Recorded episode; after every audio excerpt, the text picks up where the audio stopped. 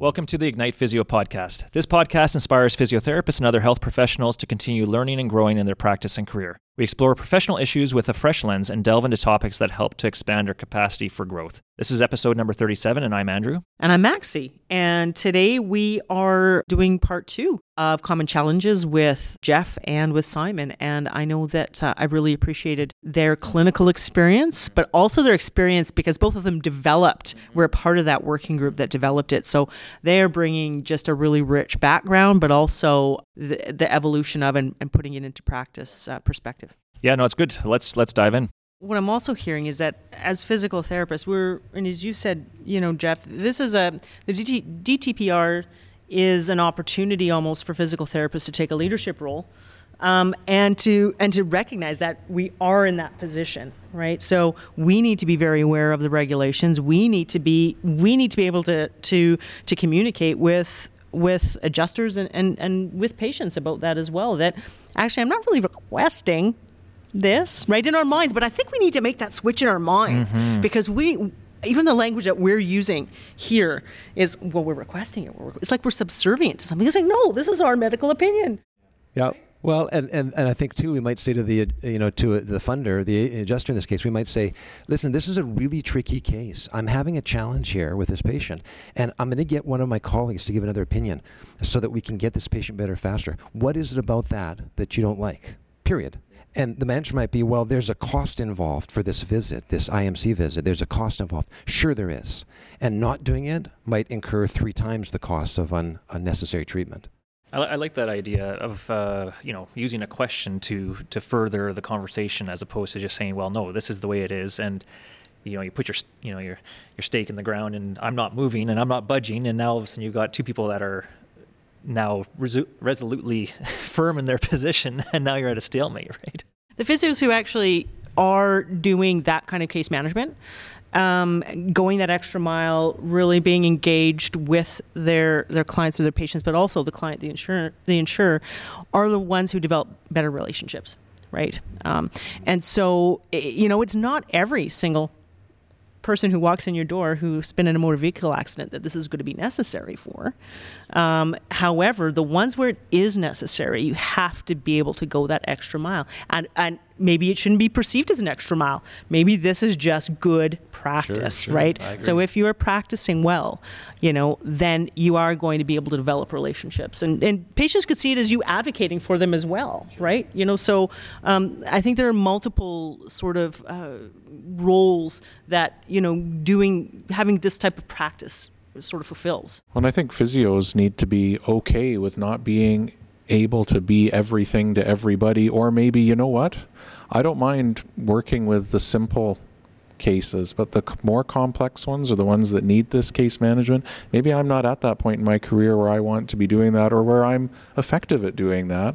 And you need to be able to say, we need to get you to see someone who's going to be able to fulfill all of your all of your needs here. And be okay with doing that. It doesn't mean that it's a failure on your part as a physiotherapist that you weren't able to connect with this person or offer that person 150% of yourself that you needed to to be effective. It's that's okay. It's not it's not a failure I think that's a great point. And so, being able to refer your patient to someone else because they provide a, a care that you don't, great. And there are times we need to do that.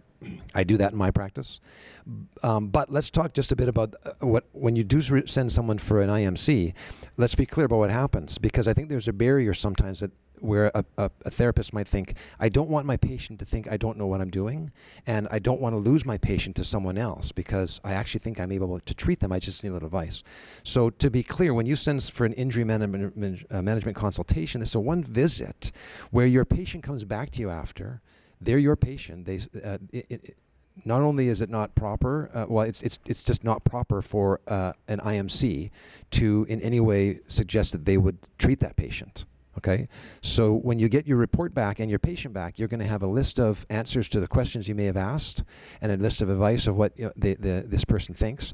And you now do two things: one, your patient has some information that you can help him with, and two, guess what? You just learned as a physiotherapist. I missed that. That the IMC found, found something that I didn't see. Oh man! And guess what? You won't miss it again because you got that feedback. Imagine if we got to do that, not just with our tricky MVA patients, but with every patient we saw. How fast would we learn? How, how reflective would our, our practice be? And how quickly would we master what we do? So, from a professional um, development standpoint, why wouldn't you uh, seek that advice, knowing full well that it's your patient and they're not being seen by someone else for their ongoing care unless you request it? And that is good. That I just to maybe put a bow on that comment. That is that is one of the things I enjoy most when I do make an IMC referral is that that feedback from my from my colleague. The that feeling like okay, they've either confirmed what I was seeing plus something else, or yeah, yeah, I completely missed that component of, of this recovery, and now we've got something we can sink our teeth into as far as taking that next step.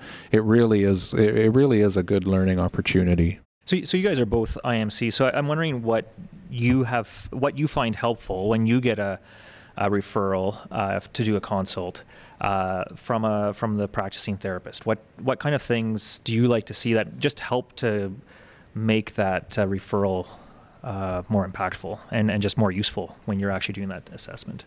Well, well, I can say that the the form the, the form that you would fill out to send a patient is called AB five. Okay, so it actually says on the form what's the reason for this referral? Is it definitive diagnosis or is it treatment? So it's clear you decide. Maybe it's both. Uh, and then, so if, if the form is very basically filled out uh, with a, a, lot of history, then um, I will simply go through the entire case and make a, just a broad uh, recommendations about what needs to go on, top to bottom. Um, and, and, and, you know, these, these, these you know, the, I, I, book an hour for this time, so um, if it can be incredibly detailed sometimes. So, but it, what's even more helpful is if, as a therapist, if you feel like, you know, I understand, I've got their wrist injury under control, and I know they have a knee contusion, and their low back actually is not a big issue for me. I can, but I have a real problem with this neck, and I'm not sure if there's concussion involved here too, or if that facial numbness that they have is actually a cranial nerve sign or not. So the referral might say, could you please confirm the, the cause of the facial symptoms and the neck pain? Okay. So, well, that's excellent. Then we'll simply ignore the other things that you're not concerned about and only focus on that. So, it's really up to the referring practitioner, but the more specific question you ask, the more the, the more detailed answer you'll get. It's up to you. Yeah, and I, w- I would echo that sent- sentiment. The if there's a one or two really hard lined questions that they want an answer to, and that certainly helps you narrow the focus down. And that that tends to be more the case, I think, now. That you get again, you if the documentation is sound and it's rational and reasonable and gives you enough to go off of, then the process can be very easy and straightforward. Or if you get a very limited referral, uh, information, then okay, I have to spend a lot more time with this patient pulling things out from them. So the more information that can be provided in the referral, the better. What about the situation where you have a new grad? Uh, you know, they're they're like, you know what, I've got to get an IMC for this patient. I literally don't know. I, I know there's a register. I have no idea who's on that register. How do you go about choosing an IMC uh, that's going to make sense for that patient? That's a really good question. I the old standby organic networks that have generated over your practice, your years in practice. But for a new grad, that would be that would be challenging. You'd, you'd want to consider things of ease of access for your for your patient. Is this somewhere they're going to be able to get to easily? So geography, I guess, location, location, location, which is easily uh, identified on the on the roster of IMCs. And then I think if you had an inkling as to what area of, of practice you think this person might be needing? Do they need to, you know, is it a biomechanical issue? Do they need to see a Part B therapist? Is it more, uh, perhaps something more on the psychosocial side of things? Should I look for somebody who maybe is a pain specialist or has a pain certificate? So the referring therapist would have to do a little bit of homework as well. And then availability might be the other thing. Like there might, when actually having made made the calls or have your admin team make the calls saying when can this person see Jeff for an IMC? Oh, not till April. Okay, that's way too long. We have to get this done sooner. So those sorts of things are those are the things I would recommend a new grad consider, or or someone who's not experienced with the DTPR. Exper- uh, consider those things. Do you have anything to add to that, Jeff? Well, well, just so we, we we talk about new grads, but I, I, I think you know I've been in practice 21 years, and the most recent IMC I referred out for was three months ago. Um, so let's not make it seem like it's only new Yeah, graduates. well said. Yeah. Right. So so when I uh, when I decide who to send to, uh, exactly what you've said, Simon. Uh, I decide uh, here's a case where I've got a really tricky thorax, and I don't know if there's some fractured ribs here or if we've got a thoracic disc. Wow. I'm going to send for some imaging, and I'm going to send to my colleague, my one of my mentors, who I know is excellent in this area. Um, or I might say no, like uh, like you've said about you know someone who uh, you know uh, uh, ha- has some issues where I think pain management is a problem more than you know the biology biological management. Um, then I might pick that person instead. So, you know, one of the things I tell you know my staff when when, when I have um, new graduates come in, and, and certainly when I have students, and say is when you start your practice, it's your job to find out what community resources are around us, what Alberta Health funding programs are, what exercise classes are, and also who are the therapists that are specialists in certain areas. So I don't think that's something that you should be haphazard about. It's your job to figure out who those people are. And within a year or so of being, you know, practicing in an area, maybe you moved from another country, uh, city or country, and you you've had ten years experience, but it still takes you a year to figure out who those people are. But that's part of our practice. We naturally want to do that, and we do it anyway. Do you ever get pushback from patients in terms of uh, having them go for an IMC? I've never had that experience. I think the the patients are they they want to get better, and if it's framed in the right way that they know that this is one step in their recovery, they have no issue with going for a for another consultation. Yeah. Yeah, generally speaking, pa- patients are already saying, "Hey, I don't know if I'm getting better," and so when you broach that subject, they're happy to say, "Yeah, that'd be great," because you know, let's be re- recognized. Sometimes our patient in the back of their mind is saying, "I'm not sure if this therapist has got me." You know, I'm not sure. I'm fully confident. They seem to be missing something. Clearly, patients feel that way about us sometimes. If you acknowledge that by saying, "Let's get another opinion," you've just gained their confidence they, if you can show someone that I know what my limits are and I know when I when I need some advice, that's actually the mark of a master, not the mark of a novice. And the mark of somebody who develops good therapeutic relationships. Well said, Maxi. Um, I guess you know I don't I don't want to go off on a tangent on on on this certainly because I'm what I'm going to say might open up a can of worms, but uh, also considering though I think how we frame sending somebody for an IMC um, and the idea that we don't necessarily want to over medicalize. Um, you know, and the multiple consultations or the multiple visits, or, you know what I mean? It's, it, I, I agree with and understand the resource that the IMC offers. Um, and I'm also, there's also part of me that goes, hey, let's make sure that we're not over medicalizing folks as well. But, but I don't know that the IMC has been used enough. So, I think you make a good point. I think there, I think there's certainly justification for for saying, you know, here we are four weeks in. We've been seeing you three times a week. You're exhausted. You're having headaches. You're struggling. I'm struggling a bit with you too. I think there's a re, uh, you know a, a reasonable way of saying, let's stop treatment for a week. Let's just you need a break, and we're going to get a, a second opinion done during that week. Okay, we'll have someone else see you, and then I'll get I'll, I'll get you back in the week following. So you, you you're absolutely right. You get off the carousel a little bit by giving the patient permission to just cope at home for a week without the the, the, the one month long rigmarole that they've been in.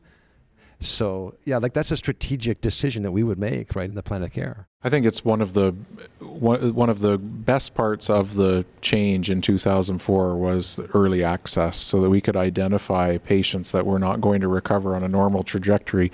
The biggest downside to it, I thought, as well, was seeing patients too early and and just bombarding them with paperwork and appointments and phone calls from adjusters and things. Whereas in the old system, you know, a lot of those people would just have time to cope and figure out things on their own. And then if they were having, you know, one small issue, they would come and get that addressed and boom, away you'd go. Whereas definitely, yeah, um, Maxi, I'm with you. You just wonder sometimes, you know what, if this person is just, you know, go home and, and do what you like for two weeks, here's important advice here's the education. Here are your warning signs to watch for. Call me if you have any questions. I can walk you through it but we don't need to see you unless this this and this. And some people they just you can see the weight come off of them when, when they do that right? But yeah i'm I, i'm heading off on your tangent too so i, I apologize. I apologize. We'll let andrew get us back on track no, maybe. these, these are good. These are good topics.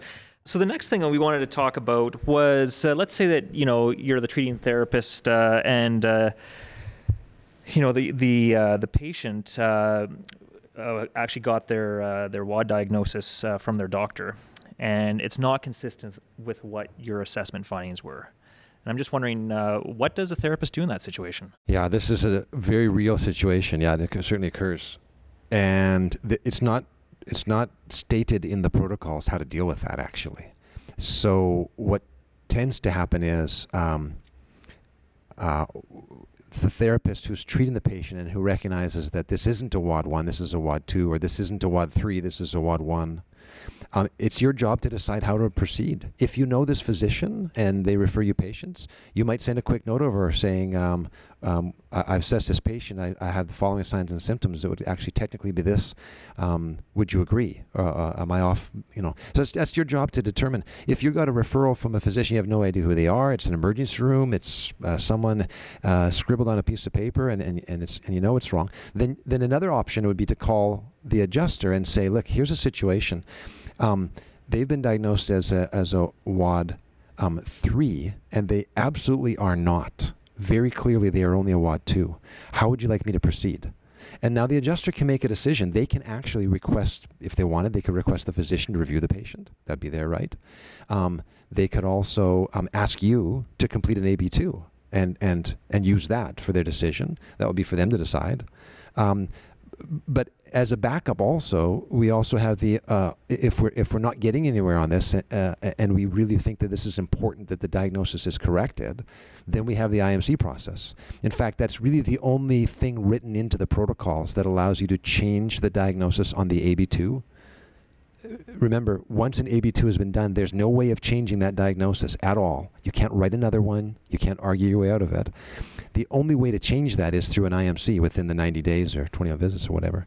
So that shouldn't be the first place I don't think we should go, right? When there's a dispute, absolutely not. But it, it can be really important. So we have to recognize that as a backup plan if the communication fails. Yeah, I think it would be no different than if a physician referred uh, someone to me with a with a diagnosis that I wasn't quite sure was the right one, I would start that communication back with the physician. Here's my here's what I found today. Here's why I wonder if, if we need a change of diagnosis on this. Uh, just just because it's a, from a motor vehicle collision doesn't change our duty to do our duties to practice as far as communication goes with the with the physician as well. But yeah, Jeff's clearly outlined the the other options within the within the DTPR too, and I think adjusters with some experience they want the primary healthcare practitioner that's actually going to see the patient the most doing the reporting anyway. So practically, I experience, you know, you'll get you'll see that there's an AB2 from the physician, and then very shortly after, the adjuster's contacting you saying, "Can you fill one out with your with your and the patient's goals on it and your concerns and that sort of thing too." So, it. Um, but that depends on the the adjuster in the case, I think, as well. So well, I, think it depends on how we speak to the adjuster. If if the AB two is handwritten, scribbled, hard to read, and we call the adjuster and say, um, "I'm not sure the diagnosis is correct. In fact, I'm sure that it isn't." Um, how would you feel about me completing an AB two for you? Hey, I just wanted to have a quick pause to introduce you to today's podcast sponsor, Sole. They're off the shelf moldable insoles and it's the brand of insoles that I recommend to my patients and have for years. The reason I recommend them is that they're heat moldable by the patient, they've got a great arch support, and they come with options to help with different foot issues. It's really easy for customers to order, and when you refer them to Sole, they get free shipping and 10% off. Make sure to check them out at yoursole.com forward slash health dash professionals. That's Y O U R S O L E dot com forward slash health dash professionals. All right, back to the show. And they might look at the AB2 and seeing it's missing all sorts of things, information from the physician, and they might rightly refuse it from the physician because it's an incomplete form. That has not been an unusual situation. So just communicating to the adjuster and, and giving them an option um, are you happy with the AB2 you got, or would you like me to complete another one? Yeah. Right? Um, they, th- it's up to them but you can certainly give them that option. Yeah, which makes sense. I mean, you know, that doesn't have to be a long phone call, but I think, uh, you know, being an ally uh, to them, I think goes a long way in terms of actually uh, having good relationship throughout the process with uh, treating the patient. Okay, so this is another doozy here. Uh, you know, let's say that you've got a patient that, um, whether you're treating them or they're being treated for an MVA, and now they have a second MVA while they're being treated for the first, which I mean has happened. It's happened. I to think all it's of us. happened to all. Yeah, it everybody. does. It does happen. yes. And so, I mean, uh, you know, that, that can be a tricky situation. So I'd love to get some uh, insight on that. Well, I'll I'll take the approach that I seem to always take, and just it's communication, communication, communication. You need to be open and upfront with the with the patient, with the adjuster, with the physician, you know, anyone involved in the in the case, as far as you know, these injuries have changed what was previously happening, and from our perspective, we the process will reset and, and restart. So I don't know the legal ramifications of of that or anything. I prefer to stay away from those sorts of things and focus on the on the person in front of me. So, and my experience uh, has been that adjusters are either okay, that's fine with that, or no, you need to break these out from injury one to injury two or event one event two and then that can either be quite easily done or it can be impossible to do. And then you end up having to spend more time communicating with saying no we need to look at the person in front of us and we have to we we just have to deal with it as if they fell down the stairs and had another significant injury to themselves following that first one. So i, I Jeff, what's what's your experience there? Exactly that. And and uh, you know, asking the question to the insurer, giving them the information. You fill out another AB two. They've had another accident. You send that in, and then you contact them and say, uh, uh, "How would you like me to proceed here?" Hopefully, you've made it clear in your AB two that, in addition to a flare up of their pre-existing in- injuries, they've also ex- experienced another injury, or there have been no change in their, you know, however you want to say it, whatever the truth is, you state that, and then now you've given that information, and you ask them, "How would you like me to proceed?" It's up to them. We're going to treat them no matter what, so let, we don't have to make that. It's not our job to make the decision of, you know, which claim number to use. So let's say you have, uh, you know, a, a patient um, that, say, because you know, let's say they're in their early 60s, and you know they've had a WAD uh, injury, and um, they had pre-existing uh, neck OA, uh, or you at least suspect that, right? I mean, maybe there's not, uh, you know, confirmation on film with that, but you know, because I mean, a, you know, a 23-year-old is going to you know, uh, respond differently to treatment than say a you know 60 year old, and how would you go about that in terms of uh, goals, um, expectations around recovery, and um, you know, and that, and that can be management of expectations with the patient, but also with the insurer. And I, you know, I just wondering because I know that that can often sort of complicate uh, treatment planning. I think it speaks really well to a comment Jeff made earlier about functional activities or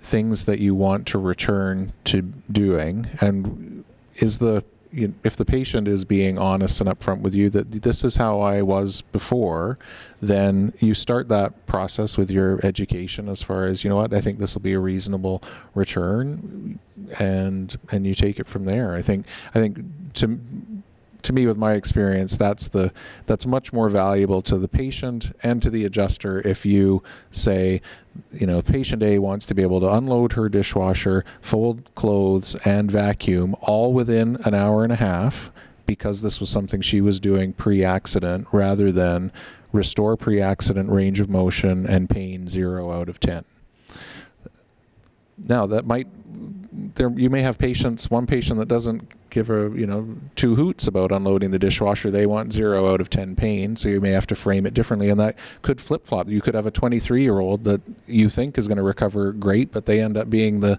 the long-standing patient of yours whereas the 60 year old is used to having stiffness and soreness and they're okay teach me how to do these things differently so that i can do what i want to do within the confines of my body now. So it's it's interesting but i'm off on another tangent there and i apologize but really i think the functional pieces are, are what come in. And tell me how you were before mm-hmm. and let's let's see if that's a reasonable way to get you get you back to. Yeah, and I think we don't. I think I observed that we don't always um, paint the picture of what the patient was like before the accident on on our assessment because we're too busy asking the key flag questions and we're you know five C's. Okay, we we panic a bit, but you have to paint a picture of who was this person before the accident, because if they're 60 and they look frail. Then you have to ask them really specifics. Um, did you did you care for yourself? Um, did you dress yourself? Were you able to grocery shop? Did you have recreation activities? And and you might end up by saying, if you're still confused of, of what they were like before the accident, you might say, what are we what are you not doing now that you normally would be doing? a month ago before the accident. So we have to paint that picture and we have to like strongly record it in our notes because two and a half months later, when someone says, Well, is this person better yet? And the patient's saying, My neck's hurting. And you're asking, but it was hurting before, right? And we don't know. Then you, you, you darn well better have a picture painted in your chart notes. And when's a better time to get it than the very first time you see them, right? And, and, and, their, and their memory's still clear about that. So yeah, that's a huge challenging thing, not just an MVA issue, but, but, but you know, a requirement is to, is to return people back to their pre-existing status prior to the accident, at least, or better if we could. Um, and so, how much? Guys, the question you ask yourself is: How much time do you spend on assessment with a patient that clearly has some pre-existing orthopedic condition issues? How much time do you spend figuring out what they were like before the accident? If it's less than three to four minutes, you're missing something. So what you're saying is, you know, relying on purely a numerical rating scale of pain is not enough to get that picture. Clearly not. Just so we're clear on yeah. that. Well, it's like saying, you know, Doc, will I be able to play piano after this? If you don't ask the question, could you play piano before? yeah, yeah, exactly. answer. so let's uh, talk. I mean, we, we touched on this use of language. Um, uh, you know, a little earlier in the conversation, but you know what happens? You know, when you have the patient, um, uh, you know that, you know, you've you've finished that um, you know the the uh, through the protocol and, and they still require treatment. Um, you know, I know before we jumped on this uh, podcast, I was using the language requesting an extension, and I and I wanted to bring that up again because I think that's really important in terms of the language and the and the mindset that we're coming into our, these conversations with adjusters with. And I'm just wondering, um, you know, uh, what happens if you get pushback from an adjuster? Say, look, you know, I think, uh, you know. This patient needs 10 more treatments, uh, you know, and they're giving you four. Um, how do you go about that kind of situation? Well, Jeff said it excellently earlier. I think is that you have to have a rationale for the re- reasons why you are seeing this person, why you've chosen that frequency, what you're trying to return the person to. And again, that often you cannot jam all of that into the confines of a AB4 form. And one of the biggest challenges I have is trying to circumnavigate the need for a phone call with an adjuster supplying addendums, detailed narratives about here's what we're going to work on with the patient, and then getting back, well, that wasn't on the you know that wasn't on the AB4, it doesn't count, or or very occasionally, thank you for that. Yes, here's here is why you're going to be approved. Um, or the no denied off to IME or, or what have you for, for those cases. But I do think that if you frame it the way Jeff mentioned it was this is a treatment plan and it is a medically necessary treatment plan, then the adjuster would be hard pressed to to not approve that. And um, they do have their mechanisms which they can engage to to prevent things from being done. But at the at the end of the day, Jeff Jeff is right in that the language is you are you are not requesting, you are submitting a plan and you're looking for authorization. It's not you're not begging and pleading with them. Uh, but there are things that they're entitled to do as well to say to say no. So I think it's helpful that we change our viewpoint on this because we were we've been granted in the time that I've been a physiotherapist, we've become primary care practitioners. We were not 20 years ago. We weren't called that, and we didn't function that way, but now we are. The government calls us that, right? So um, it's our responsibility to tell insurers what is medically necessary in their patients for their patients and uh, and so you know I think the key thing in the is is again knowing your so you've got your DTPR guideline printed off in your binder and and then you've got the AAIB regulation you need two you really should have that also and it's long and long-winded but it the key, the key thing that that defines whether or not we're requesting the insurer fund treatment or whether we're telling the insurer what the patient needs is two words in the AAIB regulation. And it basically says that the insurer is responsible to pay for treatment that is deemed medically necessary. Two words. The question is who determines that? Well, 25 years ago, only a doctor could determine that. All right. But now we've become primary care practitioners. Okay, so we can determine that. So we have to tell our patients uh, and, and, and the funders too, this is what's medically necessary. And, uh, and so the insurer, like Simon said, the insurer absolutely has the right to say, you haven't sold this case to me well enough. You haven't explained to me. You've told me that they've been treated 60 times and that your plan is to do 20 more of the same treatment. Okay? so, so denied. Okay? So yeah, so they have the right to, so then but the, the mechanism by which they do that is they, they have to have an opinion from someone else saying, no, no, they don't need treatment anymore. Some medical provider, a doctor, a physiotherapist, has to say to the insurer, I've examined this patient, they don't need treatment. Yeah. Okay?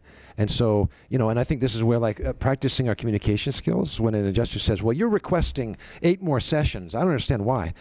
We need to practice the dialogue of saying, no, I'm not requesting eight more sessions. I'm explaining that that's what's medically necessary.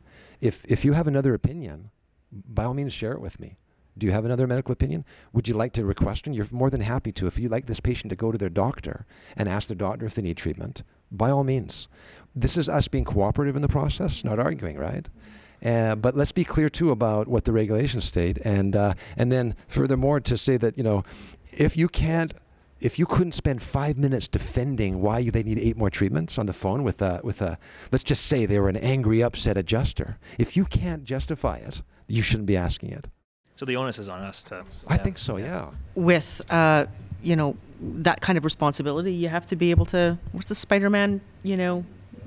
With great be, power comes, comes great, great responsibility, responsibility right? right? you know, like we, we, but truly, we've been given this power. We need to step into a leadership role, and and a leadership role is that, right? So, and I think in eh, the reciprocity of that, will be respected as that primary care provider. It won't just be a title, but we'll assume it and we'll embrace it, right? So I think I think it's important for the profession.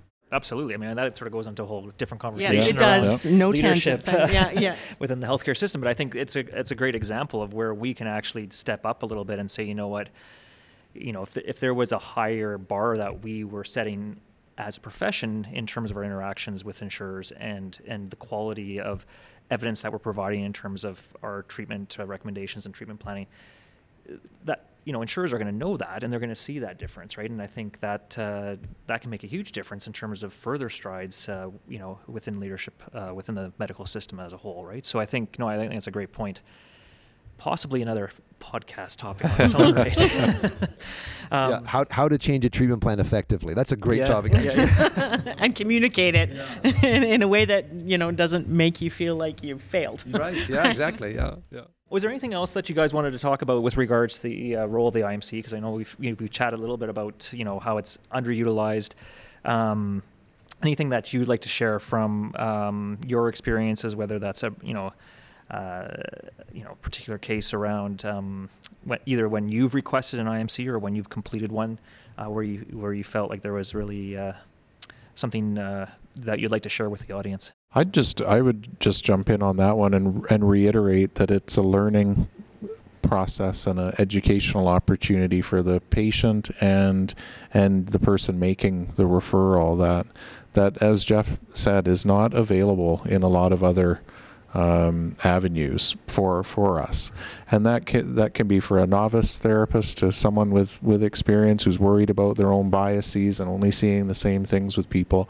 And I think don't be afraid of using using it. You when you need that second opinion or you want that second opinion, go ahead and ask for it and and get it.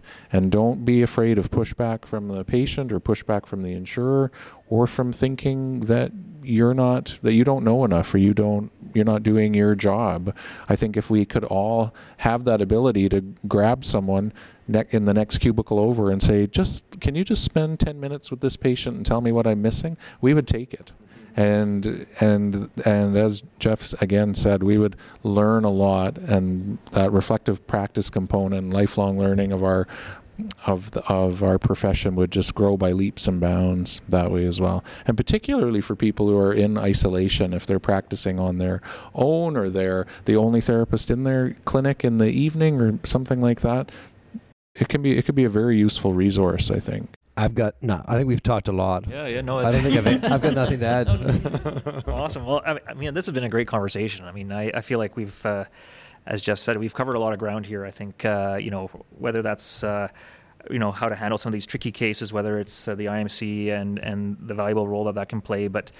Um, you know, I think what you know from these episodes that we've done around the DTPR, I think you know, I think we can agree that the regulation is there to guide um, treatment planning and put a framework in place. But there's obviously a fair amount of discretion as clinicians that we have, and I think that uh, you know recognizing that not everything is black and white in these situations. And um, but I think the other big takeaway is make sure you know the regulations so that you're not just flying in blind because uh, a you're, you're going to be less effective for your patients but b you're also going to uh, be less effective in your communication with the insurers i don't know if there's any other sort of key takeaways Just that it's our responsibility yeah professionally. It's our responsibility to know the regulations. Yeah, they are rules that govern your practice, so you should you should know them just as well as you know your standards of practice. Yeah, strong Plug rules, for physiotherapy legislation. Alberta. So it's it's not just you know small p policy; it's big P policy. Well, thanks guys for being on the show. I think this is fantastic.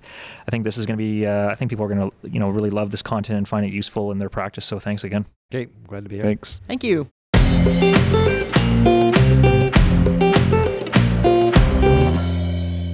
Well, I hope you enjoyed the episode. It's uh, great having you on the show today. Uh, now, if you've been enjoying the new show, I'd love for you to leave a review on uh, iTunes, as this just helps uh, more people find out about the podcast, and we'd love to to get your feedback. And if you want to check out the show notes uh, from the podcast, just go to ignitephysio.ca forward slash podcasts. And if there's any topics that you want us to cover, just uh, shoot us an email at hello at ignitephysio.ca, and we'll make sure to get back in touch with you and, and see uh, what we can do there. So, anyways, thanks for joining us on the show today. Take care. All right. Bye bye.